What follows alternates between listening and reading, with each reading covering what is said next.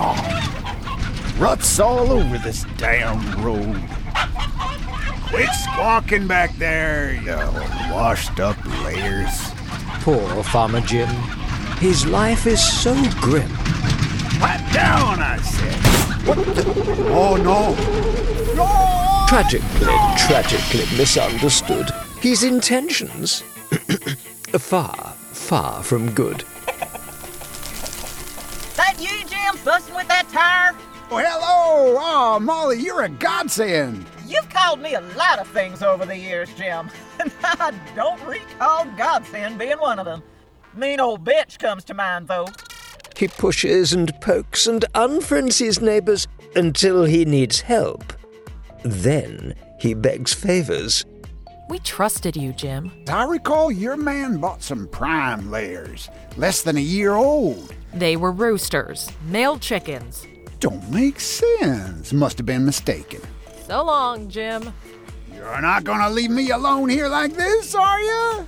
He's a user, all right. Everyone's there to serve him. That's right. You hear me way up there in the heavens? Hercules, the strongest among you, could not jack up this truck. But will a Roman god be duped to give in to Farmer Jim? I'm thinking you should change the flat. Well, I appreciate the suggestion, Mr. Hercules. I do. But like I told you, my back. Doctor's orders says I'm risking paralysis.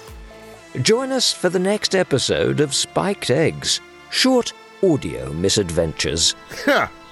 Whoops. No, what did you do? Help me, will you? We do collect characters. Hold still! No! Chicken, I said!